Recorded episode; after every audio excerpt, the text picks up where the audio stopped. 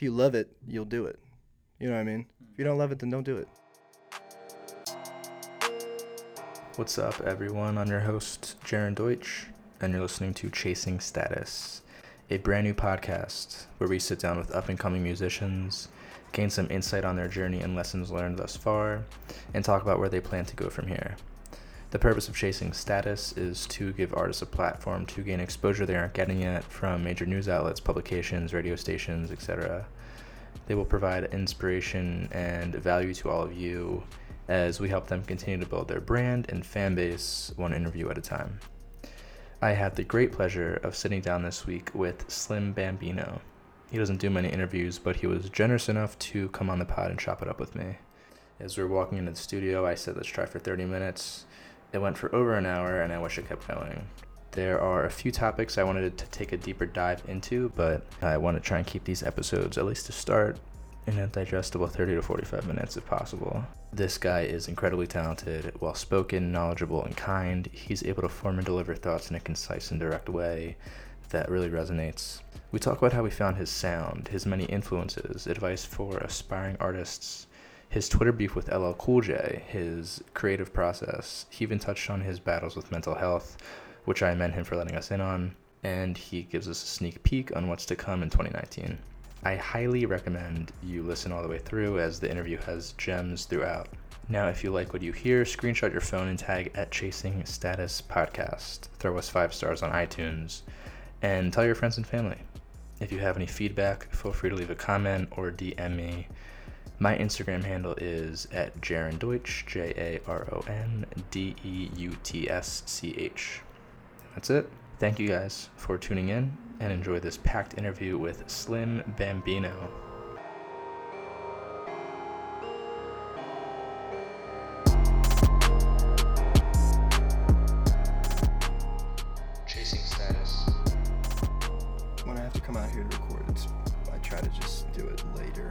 So I don't have to like sit on that fucking 405 to Right. the 101 to the f- back onto the fire. I forget what the last one is, but it's, it's too many. So are you from LA? Um, no, I'm from the Bay Area originally. Oh, cool. Yeah, I Okay. moved to East Bay. And how long have you been living out here? June of 2015, so like three and a half years, Okay. right? That yeah? Damn, that's Cool. wild. And what brought you out? Music? Yeah. Why do you into music originally? Uh, I don't know. It, I mean, it just kind of came naturally. I'm, I'm weird with dates, Yeah. so I remember like the the day, the moment when I realized I wanted to do music. Like I was like, this is what I'm gonna do. yeah. It was uh, November 1st, 2003. I was watching Saturday Night Live with my parents, and Andre 3000. It was right when the Speakerboxxx in Love Below dropped. Okay. I think it, it hadn't dropped yet, but Hey Ya was the single, and so Andre 3000 came out in his suspenders, and I was like, oh, this is cool. From there, I started writing. I think I was nine and a half. My mom got me my um, TR 808 when I was like 12, and then I got an MPC 3000 because that's J Dilla's my favorite producer ever. The RZA, and you know a lot of a lot of my idols had that, so I was like, I want to get that. So she got that for me when I was like 15. Besides that moment, I, I think it just kind of came naturally. I was a dancer when I was a kid, like a hip hop dancer, so I was kind of already around it. Plus, my parents had completely different types of music that they liked. Like my mom was more into 80s uh, Smith type stuff, and then like kind of soul stuff, and then my dad was into 60s rock and kind of the other side of 80s UK.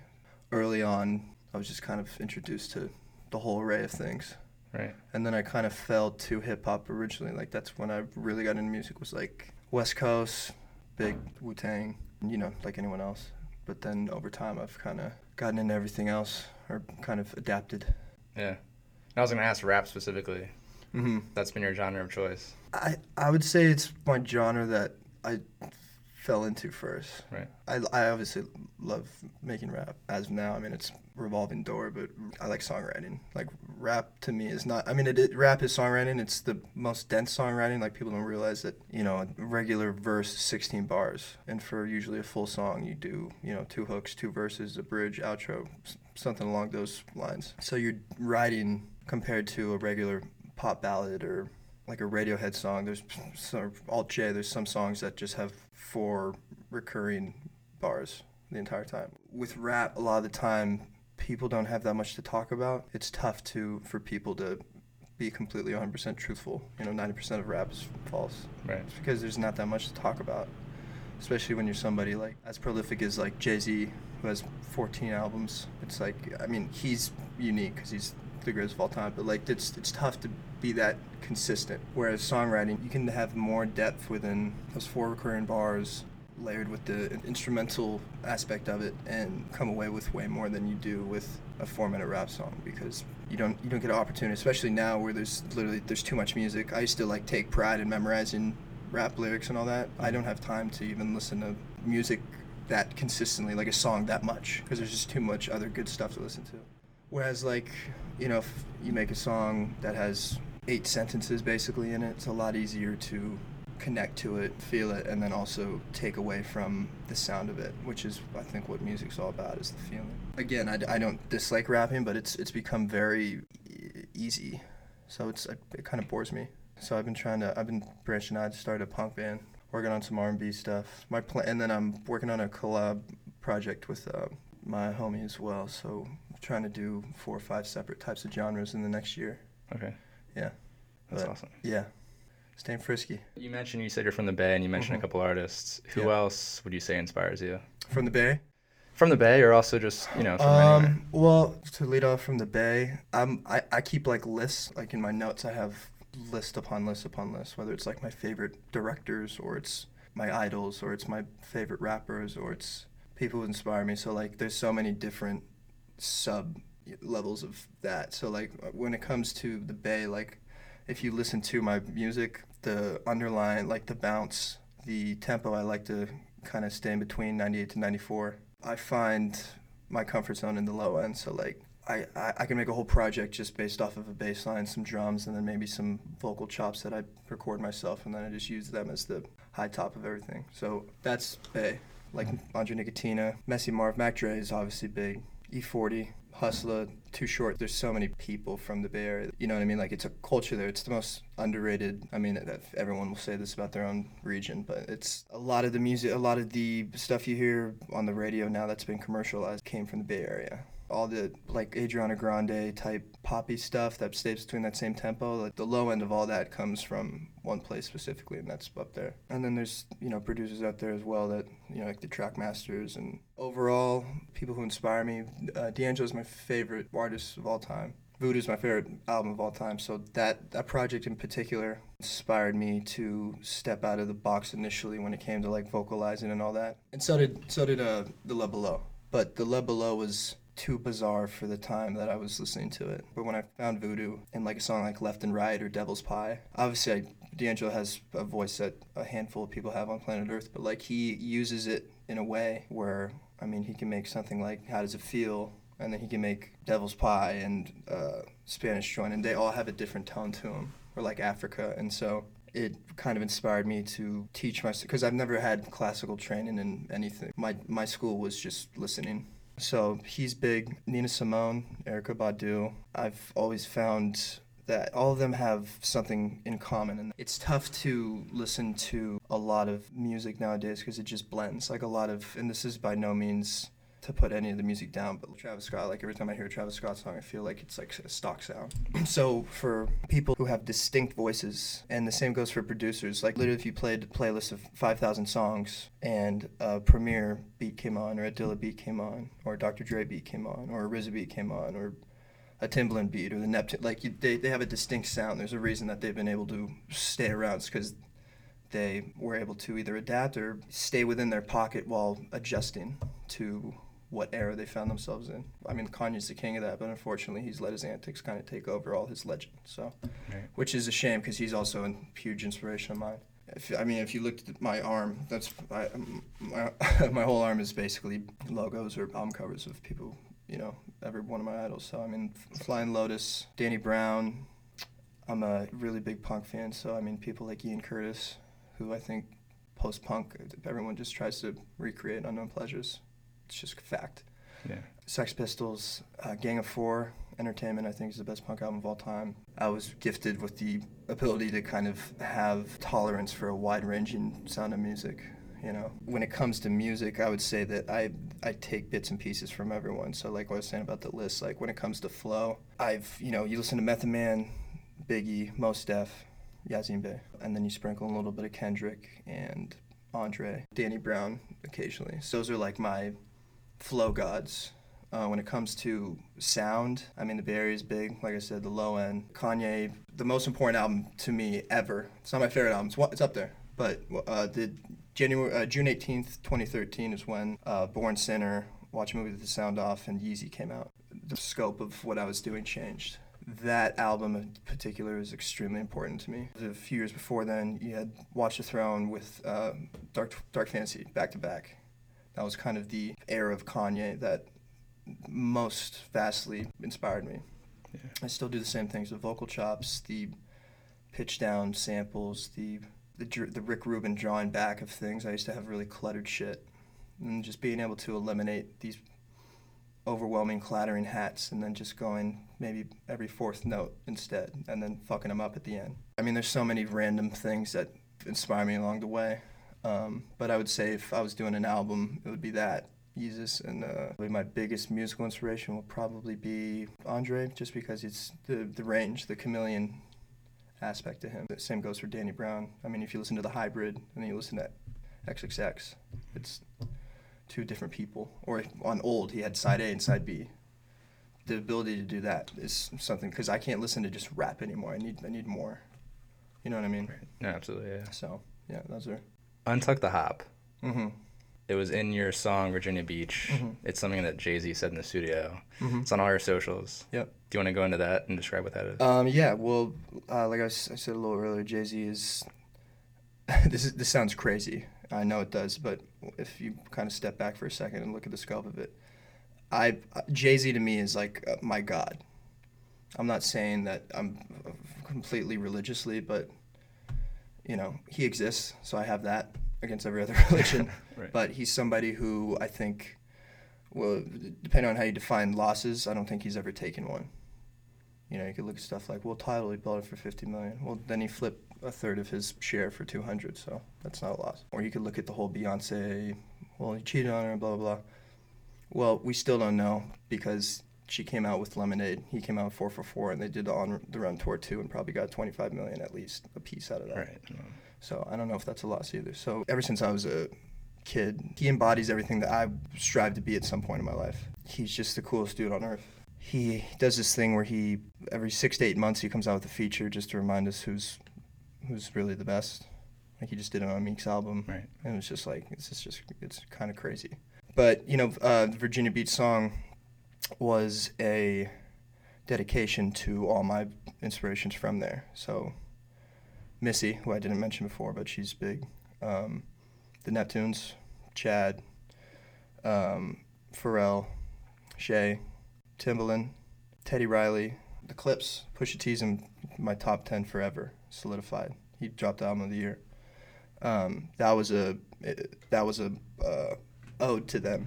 So that clip was from Fade to Black, which was a documentary made about um, the Black Album, the making of the Black Album for Jay Z. Gotcha. Which was at the time going to be his last album. And I just always, I, I go back to that all the time. And I just always remember there was one time I was watching it. It was probably the 1200th time I'd, I'd seen it. But he was, he was uh, just about to play Dirt Off Your Shoulder. And then, like, the reaction after is, like, my favorite visual of all time, where it's just like, I, I can't even describe it definitely look it up because it's great. I never picked it up before when you said one untuck the hop. That's something that I that's the my favorite aspect of what I make is is the bounce. Right. It's uh, the future bounce, the spooky jig, the eerie funk, you know. So I think that that's definitely something in particular that my rap, you know, that aspect of my music exudes for sure. It just stuck with me, and I remember when I caught that for the first time, I was like, man, that's fucking that's dope and then I made that beat, and then it was just untuck the hop, let your body do the talk. Yeah. And then it was uh, I just made the Neptune type sounding drums, um, and then I just had the references sprinkled throughout. You know what I mean? So uh, yeah, I just I mean for that phrase in particular, I think it's something that's just uh, it's like kind of a callback for me to just keep me centered. If I ever can't, if I I haven't been there for a while, but um, if I ever find myself um, reluctant to make something or feeling like I can't. Just go back to the drawing board, Mhm. make some drums, chop up some samples, chop up your own voice, do something. Just untuck what's inside, you know, the hop you're trying to make. So you're saying if you ever like lose that creative motivation or Mhm. writer's block, whatever it is, Yeah. that mindset is always what do you Yeah. what do you fall back on? Yeah. So I mean, it's and that could mean, you know, just literally sitting at my computer, staring at my computer, and just trying to program some drums for hours. Or I find a lot of gold within like obscurity. So like I'll I'll go to like Paul Chambers, you know, album from the early 1940s or something. I'll find a horn in there, and then I'll manipulate the horn, and I'll create a whole track out of the horn. Because within every second of music, there's something to be used. Like there was this, I just made a song the other day off of a quarter point or whatever, point two five second portion of a Sly and the Family Stone song of a drum loop. So it was literally not even a drum loop, and I sped it up super fast and became like a very fast-paced pop record. It kind of brings me back to earth and saying that like if I when I when I get into a place where I'm just like I, I, I there's nothing I, I don't have anything to work with. It's like either you have everything to work with everywhere. I mean, I could literally like stomp on this like that, and that could become something. Right. Just add a little verb to it, you know, space it out a little bit, stretch it. So you produce a lot of your own stuff, and Yeah. Koopa Jacobs Mm-hmm. is that your uh, low key producer name that Yeah. gonna try and keep separate, or Yeah, I'm not. T- I don't. I don't care too much as I used to about the anonymity of everything. Um, Okay. Maybe I will again down the line, but another one of my ongoing lists is just uh, monikers. You know, for uh, I've done like some acting. I have a different name for that, and I've for writing, and you know, f- for everything that I do, I like to have a different name for it. The the character of who who I am when I do like uh like ad libs. It's like a I, when I put it into my project, I have a name for him. Um, it allows me to feel as if it's a collaboration within myself instead of just like because it, it can get it gets you know i'm here for the holidays and I, I i like my independence don't get me wrong but it does get very tight sometimes where you feel like the walls are collapsing in on you so even if it means you know changing my name on the producer tag or something it, you know it, it feels as if it's i'm not the only one because I, I do virtually all my own production so it's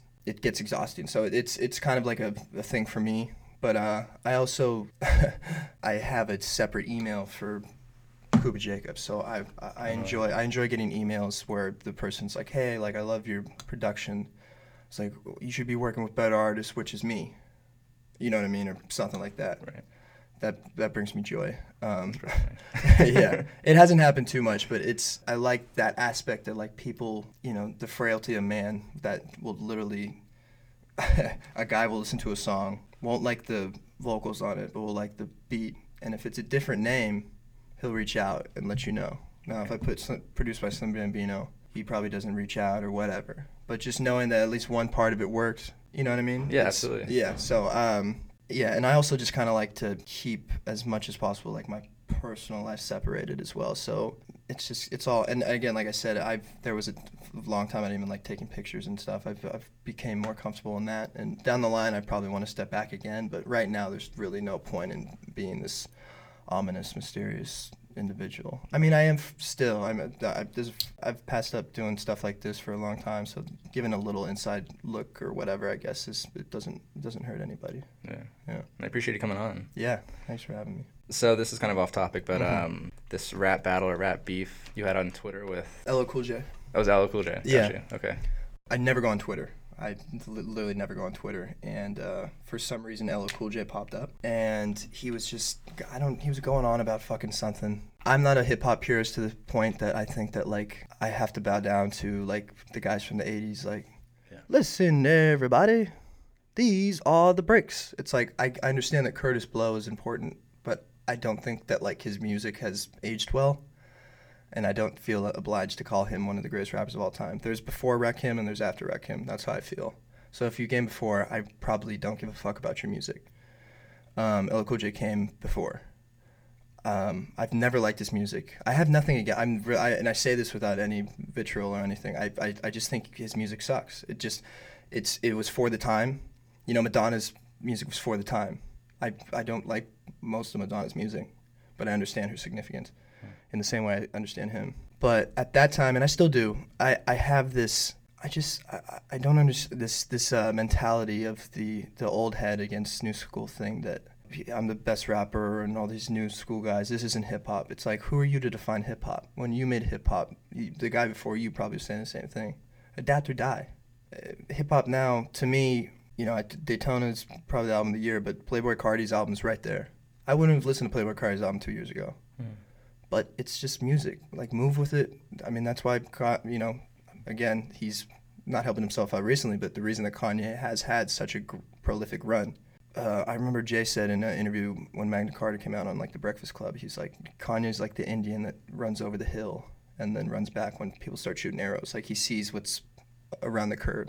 But like most of these guys just didn't do it. Like I said, like it's a lot of popular rappers now. They're multi-dimensional. They don't just rap. Even if they can't sing, they still sing. You know what I mean? Like J. Cole can't sing, but he still sings. So to go back to the point, he was going on about something like that, and I just basically tweeted back. I was like, "I'm better at rapping than you." and then we went back and forth, and I was just like, like battle me or something. I forget exactly what the terminology. I'm paraphrasing, but I was just like, I was being very short and curt, but I was just like, just battle me. Like I'll I'll make a song right now, battle me. Um, and so he DM'd me. God, I wish I pulled this pulled this up. But um, anyways, I, I was like, I'll make a song tonight, and so I sat down. I don't know how I came to the beat, but it was the Young Jesus beat by Logic. I sat there for like six hours, wrote it out, and recorded it, sent it over to him, and he just had like this uh, petty reply or something. I was drunk on a Saturday when he finally replied, and it was one of. It's still. I mean, I, I can say in the song, it's it's it's still one of the. I can I can rap when I want to rap. That's why I was saying earlier, rap bores me. It's like I don't feel that I have to rap that hard, currently. I don't feel the pressure of it. At some point, I will, and then rap will become exciting for me again because it becomes a sport. It's not just like for fun. Right. He ended up blocking me. I don't know why. I, I really didn't say anything out of line, and it was a pretty uh, conciseful uh, response. But he never made a song, never made anything else. But you know, old people are going to be old people. You know, there's a story behind everything that I have on right now. The cross hearing and the, the hoop earring and the other one, or the, the lines in my eyebrow, or the nose piercing I had up until like a year ago, or all that stuff. There's there's moment where or a time span that those kind of signify. Just because you grow up with somebody from that era or older, it's this uh, instinctual thing to be just so overly proud or stubborn.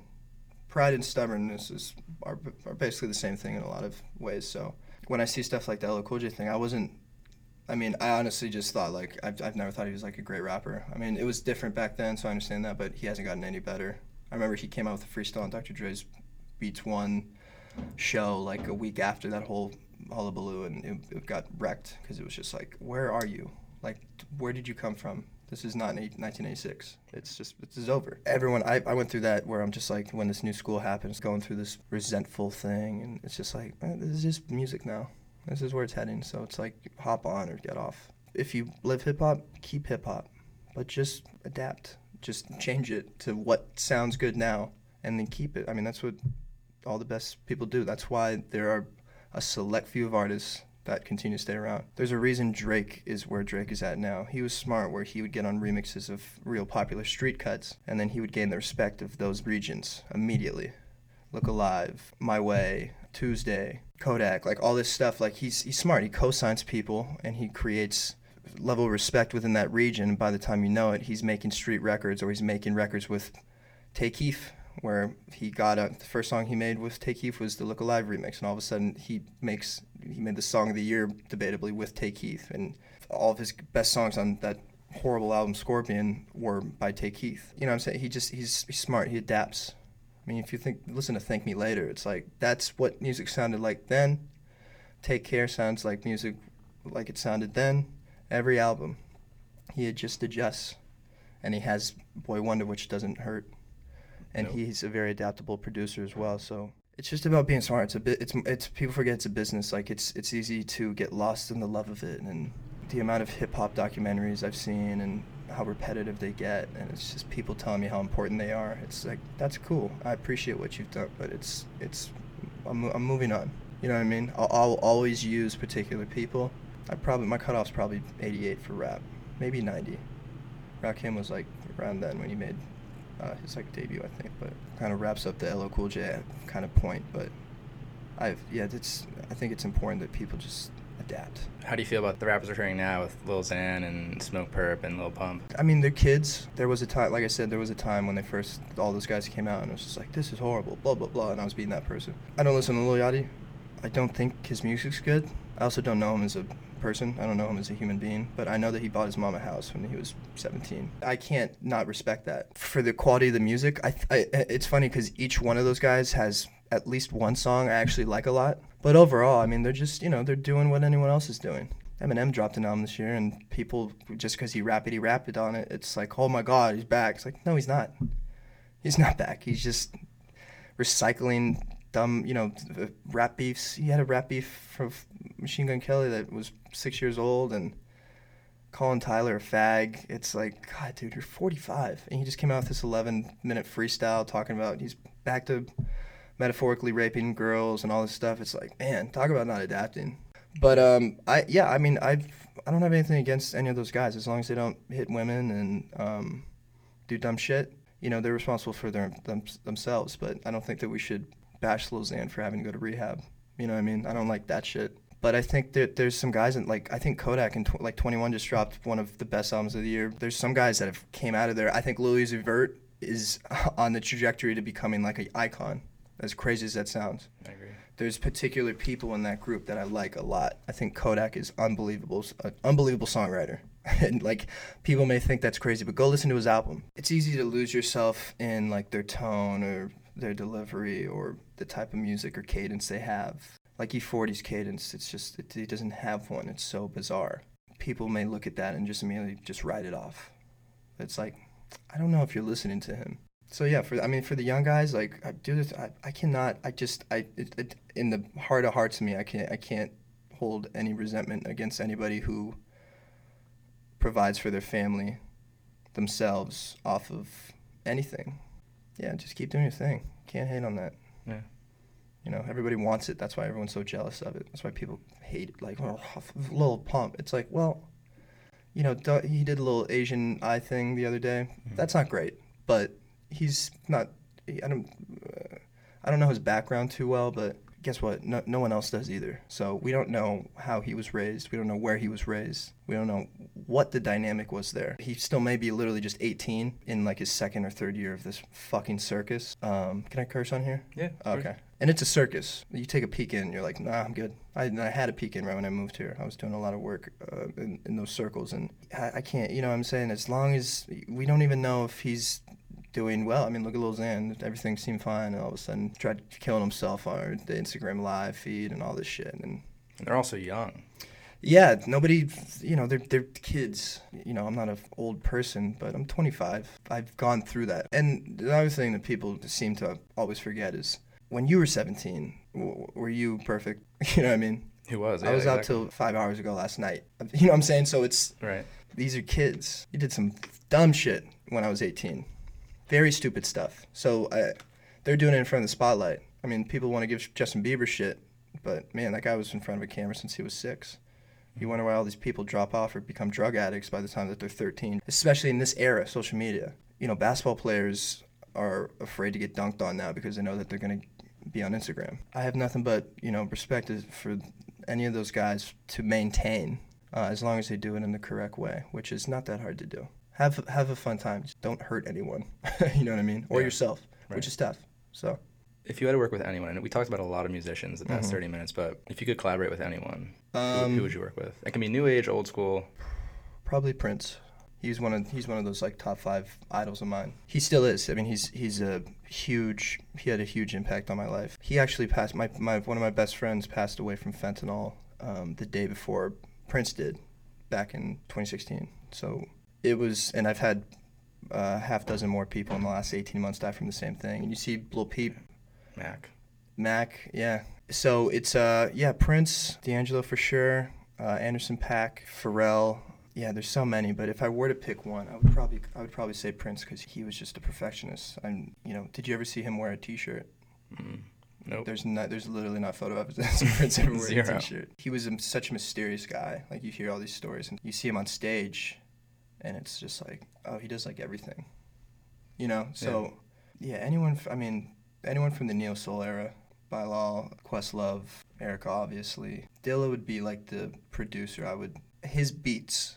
Whenever I get into writing or whatever, I just want to write something. I mean, I have all I have the stock, so I go to Dilla Beats, and he really formed my uh, flow in a sense and my production as well. Yeah, I mean all those guys, but I would I would say out of anyone would be Prince for sure. What is one thing that most people don't know about you that you're open to sharing um, on the podcast? Uh, like Kanye's album, uh, most recent album, on the cover it said, uh, "I hate being bipolar. It's awesome."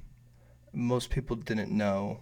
Um, I was diagnosed with BPD when I was nine, so I've I'm a Gemini. I don't know. I'm not an astrologist, so I'm not really into all that shit. But if if you look within my heroes, you know, Three Stacks is May 24th, Kanye is June 8th, Miles Davis is the same birthday as me, Gil Scott Heron same birthday. I'm already two sides of a person, so I'm, um, you know, a lot of the stuff between, you know, the two eyes and Slim stand for um, intelligence and ignorance, because I like both, and I am both. We all are everything's black and white, red and blue, especially now in this climate. So a lot of my music kind of sits within that. Like it's it's a it's a look into the, the two sides of me. Like that's why I think that I was able to listen to two completely grow up with two completely different, you know, styles of music within my household and two completely different personalities and it's it's something that's definitely um, it's helped me in a lot of ways um, to kind of become more advanced in particular. It's like it's like when you lose a sense, the other ones get stronger, something like that. So I feel that I've gained a lot of control within other aspects of my life due to me having to deal with this on my own. And on top of that, I have a lot of other, you know, like epilepsy, and I have tinnitus in my ear from a car accident and all this stuff. So it's, but yeah, I guess the BP, it's the, the bipolar has been toughest but most important aspect of my life. It's like LeBron was on the shop a few months ago, and he said that, paraphrasing, he said his greatest moment was when he lost the finals to the Mavericks. If you can, can come back from that, you know what I mean? There was a defining moment where it's the worst part of his life is the most important. So to me, that's kind of it because I still deal with it daily. I mean, I dealt with it yesterday. I was like, I sat, woke up, and I worked on a song for seven hours or so, and then I just like, it's it's really weird. Um, it's something that kind of comes over you, as the cliche goes. It's like a dark cloud and all of a sudden I was there, and then I got panicky and antsy, and it was up to me to deal with it. And especially, you know, like I said, in this climate, it's there's no nuance in any type of conversation, whether it's political or social. It's bizarre to see because it's something that's been going on in my head my whole life. You know what I mean? That mm-hmm. conversation, the devil against the angel, or the red against the blue, or the black and the white. There's no gray area anymore, um, which is sad, which I try to speak on. So um, yeah, I guess that would be kind of the the one thing. Became more open to telling people that. I say more on the my album, which I just finished. So yeah, I want to get into that in a second. Uh, yeah, I can't empathize, you know, because I'm not not a musician. But mm-hmm. would you say that when you're recording seven hours a day, mm-hmm. that factors such as isolation and always being in your head because you have to be creative and you have to mm-hmm. you know think of new things all the time. Yeah. Would you say that might be a factor that would affect the BPD?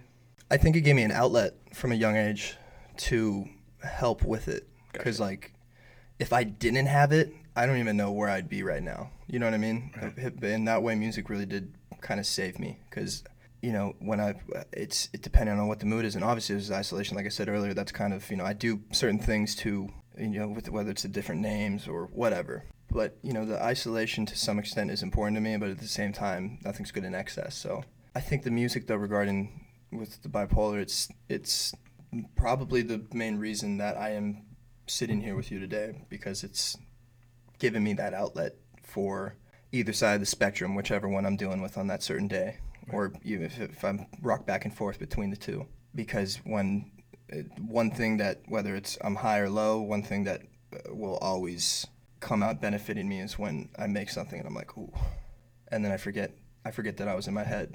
Like, because once I, it's whether it's literally just a bass line or a riff.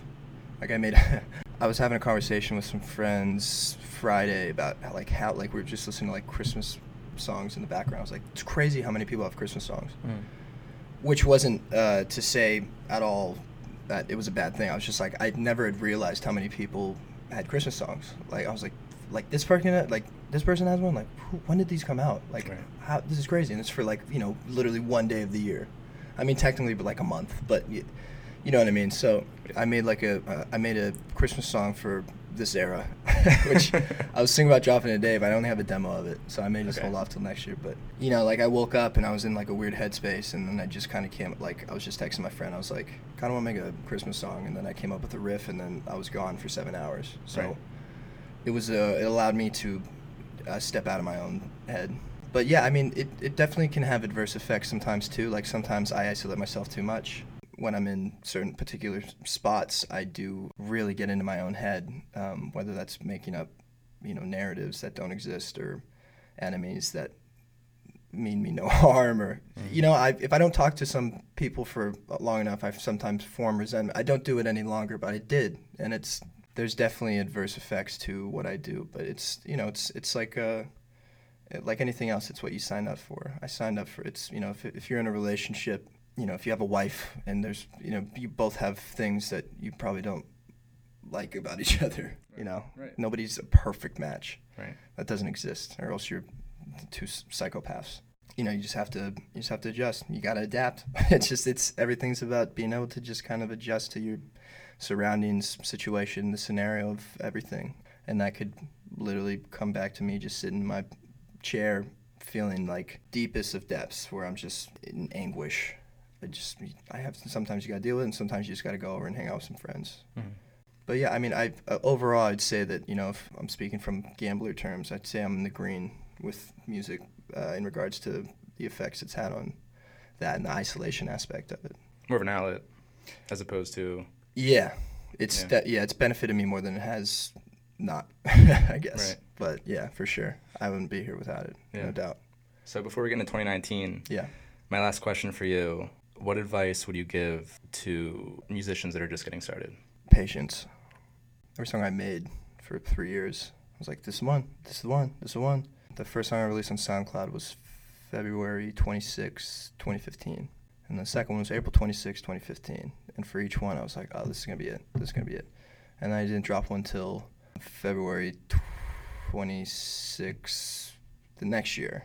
And that was like the hit. But then I was like, there was a sample in it. I couldn't clear it. Then we did a video for it, but we couldn't promote it because of the sam- It's it's a process and i think the most important thing is and i always thought for the longest time you know quality over quantity which i still do to a far extent but you need to have way more than you're prepared to give like you need to just work just do the just do the work it's and again i'm st- i'm still you know it's- not like i've been here for a decade but there's a lot you learn i mean there's just a ton of speed bumps stay humble don't be an asshole it's really easy to be a nice person hmm. you know what I mean? Right. It's easy to be a, a mean person too, but like it's human nature for a lot of us to just sort of form into people when we get into certain situations. You know, if somebody starts making a lot of money, they may inadvertently start becoming an asshole. Just deal with that because those people exist everywhere. Yeah, but I mean, just patience. I mean, I'm 25. Jay Z didn't drop Reasonable Doubt till he was 26. Yeah, it's Just crazy. always remember that. Yeah. And he's the greatest of all time. You know, when I was 18, Mac was dropped Blue Slide Park, and it was the biggest independent number one uh, first week since Doggy Style. So I was panicked. You know, I was, like, I gotta get some stuff. out." If I had released my shit when I was 18, I mean, I'd been making music for a long time then, and it was fine. But if I had released that instead of waiting until the time was right, a lot of people that I know, they've been telling me for a long time to release my stuff, and I finally am now. But I'm happy I waited till now. And I'm happy that I'm about to drop a lot of fucking music now because I'm ready and I'm in such a zone that I don't see any uh, end in the foreseeable future. Like it's just it's it's very easy for me. I I make a track every day. If I don't make a track, you know, I, I've made a track every single weekday, and almost every single week for I don't know two plus months. Just do the work and just have patience and don't compromise yourself in order to fit somebody else's agenda. Don't if the, if you like wearing a ski mask and they're telling you to take the ski mask off, don't take the ski mask off. Mhm. You'll find a way. But I will say this: nothing's guaranteed. Everything takes a little bit of luck. I think Paul Newman once said that any any man who thinks luck isn't involved is an idiot. It, it it's true, Yeah. but it's taking advantage of the opportunity you're given when you get lucky. Take advantage of it.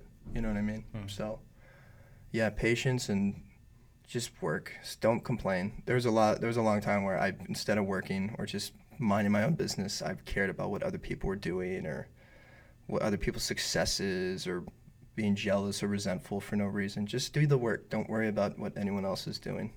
If you love it, you'll do it. You know what I mean? Mm. If you don't love it, then don't do it. It's not worth it. It's not. It's too much work. It's too much like emotional exhaustion, really, to do something like that. So Yeah. that would be the one word I'd take away is patience. I'm dropping my debut album almost 26. Yeah, let's, so. let's get into that. So 2019. so my EP, which is like my I guess my debut project, that comes out January 11th. Okay. That's called The Night Is Shown Its Hand. Um, the album will come out mid March. It's called Panic Room. Um, and then I intend on dropping two months after that a collab album with my homie, Fat Brand. Our name is Ray Stripe. And with the album name, as of right now, I'm thinking is Testarossa because that's my favorite car. Big Ferrari guy. Mm. Got the logo tied on my rib like an asshole. Hey. Um, most painful experience of my life. Sure. Um, and then uh, two months after that, I'm gonna uh, I'm I'm hoping to get the punk album out, which uh, tentative title is uh, "The Kids Are Not Alright." Cool. And then after that, um, I made an album for uh, I made like an R&B album, which is kind of like a dedication to a particular person. So I don't quite have a name for it yet. I had one, but I'm kind of messing around with it. So by the time that that's out, it'll be September, which I like to, even though I'm dropping the album in March and the EP, you know, in a few weeks. Uh, there's a certain pocket that I think my music fits into for the Slim Bambino stuff.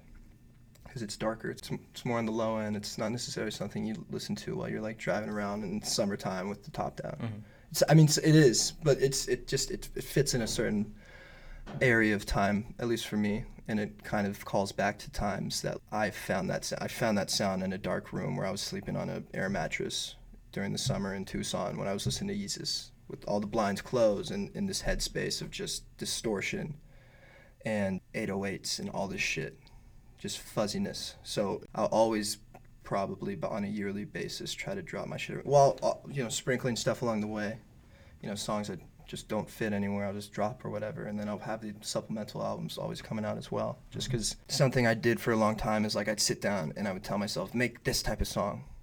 And you drive yourself fucking nuts doing that so instead it's like i'll sit down with a sample i like or just like a harmony i had in my head and i'll try to do a flip on it two or three times or even if the first flip's good enough i'm like i don't know what i'm making and it allows me to free up my, for lack of a better phrase, creative juices. Like it just, I'm not subjecting myself to make this type of song. Like, well, I can make kind of like the you know bouncy 96 tempo, but man, this would sound kind of good if it was like 110 or like 110, 130 pocket, a little more housey. Um, and then you could, you know, have the beat for a beat switch at the end, and then all of a sudden it's hip hop, and now you just made two separate songs within one. So stuff like that. So it's vital that I continue to drop shit that doesn't necessarily fall into the Slim Bambino window. Gotcha. Yeah. So it's kind of the trajectory I'm hoping to keep up uh, year by year. Because without music, I mean, I'm going home right after this, and I'm just gonna. That's basically the plan for the day. So. Yeah, I, I- it's, I have to do it. It's for for my own insanity, whether Yeah. that means stuff going on in my life currently, before, whatever, or dealing with the stuff in the past. I mean, that's again, it's one of those outlets where it's like disregard all the pre-existing conditions. I've uh, uh, dealt with a particular amount of loss that I think you know is high for somebody who realistically I'm from the suburbs, you know. But you know, I've uh, I'm not necessarily bound to the generalization of what that usually means. So you take that how it is, but it's it music is uh, something that is it's important to everyone. I mean, when you meet somebody who doesn't like music, you probably just should keep walking because it's just something that I think is you know it's sound. It's it's it's one of our senses. It's supposed to make you feel a certain way. Like I said, Mhm. like uh, it allows people to do good things, do bad things. I mean, um, do things that they've been putting off, not do things they've been. But you know, it's it's it's like drink. It's like alcohol. It's alcohol is always going to be there. Mhm. You lose your job, you get a job, you get an A, you get an F, you get hired, you get fired. It's, so it's it's it's. I think that in the same way that there's just particular things that are necessary to everyone's life, and especially for me, music is just like uh, I have I have to have it. And last but not least, you have that headline show at the Yeah. Resident hmm on January 10th. Yep. So the the EP will drop right before I get on stage. Okay. Technically, because the way that you know streaming works, it's like every East Coast times, everything drops at nine here. So. Yeah.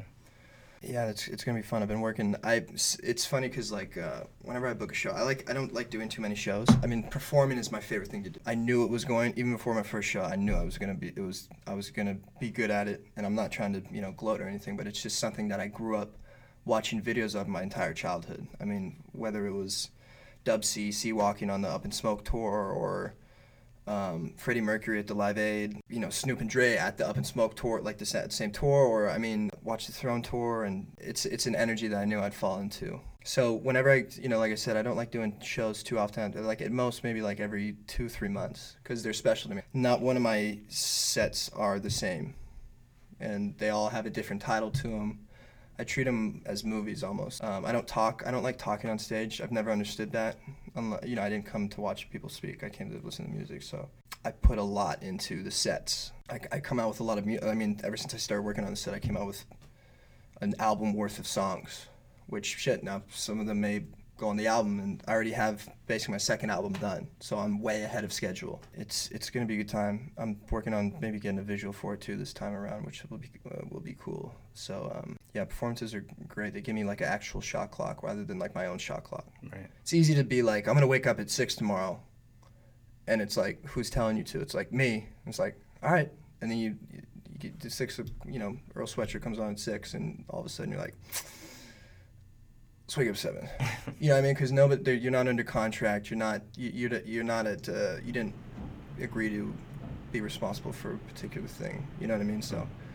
Um, and plus, I mean, you're people are you got you have to. I mean, if people are showing up to watch you basically dance around and sing your songs, you know what I mean? They- Yeah. Not to say that they're doing me a favor. I mean, it's it's good stuff. So I I won't say that, but it's you have. I think it's an artist's responsibility to put on a fucking good show, or Always. else you're just. If anything, with some of the new school guys, that's one thing I, I don't like. It's just most of them don't even sing when they're up there or whatever. But it, hey, if they put on a good show, they put on a good show. Right. Um, that's the most important part. That's how you get fans. I mean, music's music, but like when they see you in person, it's different. It's different when I saw D'Angelo live. It's different when I saw Prince live. It's different when I saw the Chili Peppers live. It's different when I saw, you know, and it, Jackson Browne when, with my parents. That person that you love, or that person's music you like, or that person that you don't even know. I mean, my favorite thing to do sometimes. I went to, uh, I you know, show put on by ICM uh, a month or two ago, Okay. and you know, I came away with like two artists. I was like, wow, I've never heard them, and I love them. I went to a, I go to a lot of punk shows, and I, there was one particular I saw uh, this band Russo. They're up there, probably top three albums with pushing um, uh, Playboy. Like it's just they're incredible. Performances are the most key part, I think, to me, for sure. Yeah. They put me in a good space too, because it's like it's a deadline. Like you got to hit it. Right. You got to you got to perform. Got to be in good shape. You got to be able to. I have a lot of energy and shit, and I also don't have. I don't really keep a lot of time to breathe in my verses. so it's uh it's it's you know I, I literally have to practice in my house as crazy as that sounds like literally bouncing yeah. around by myself listening Right. to songs getting breath control down and all that shit because it's important for sure Yeah. but yeah it should be a good time I'm excited. I'll be there yeah for sure. oh yeah Where Yeah. can everyone find you? The, the regular stuff. I'm not big on social media. Uh, Instagram, I, I would say, is like the main thing. I'm under Bambi Segal, B A M B I I S E G A L. And then everything else is just Slim Bambino. Yes, I know that I should probably change that to Slim Bambino as well and just have the thing. I've been told that many times, but. Uh, What What is What is Seagull? Um, I, like, it's, it goes back to the whole moniker thing. I Just just. another name. Yeah. Yeah. I was a I'm a uh, I grew up uh, as a kid as a big like '80s action film fan, so I love like my my heroes on that aspect were like Sly and Arnold and John Claude Van Damme's the goat. But like Steven Seagal, I mean, before he went fucking ape shit, like Right. he was the man. Like above the law, it's like what? Are you joking me? Like. that's fire like it Yeah. under siege like so i mean uh, but it's it uh, above all that like it's just it just sounds good to me like bambi segal with a capital g. They've been waiting for the god so i had to od you know what i mean? So um, and it's also a ode to biggie. Originally it was uh, it's funny i barely mentioned him but he's he's up there too but you know he's the notorious big when i first came out with slim bambino i was the slim bambino. Um, and then he was primarily known as Biggie Smalls. So Bambi Segal, BSBS, same same initials. Gotcha. So that's that's that's uh I don't even know if I've ever told anybody that, but yeah, that's that's kind of the main story behind it. Okay, cool. Sonically, it just sounds good though. Bambi Segal, Biggie Smalls, Bambi Segal. It does. Yeah, yeah. Yeah, rolls off the tongue. It does. Well, that's it. Thank you. Cool, man. Yeah. Slim thanks for Amino, me. thanks for coming on. Again, the show, if you're in LA, January 10th, resident, get your tickets now before there are no longer any left. Yeah, uh, it's a it's a limited SKU, but Limited SKU. take uh, shelter before the storm hits. Set coming. Thank you, man. All right, thank you.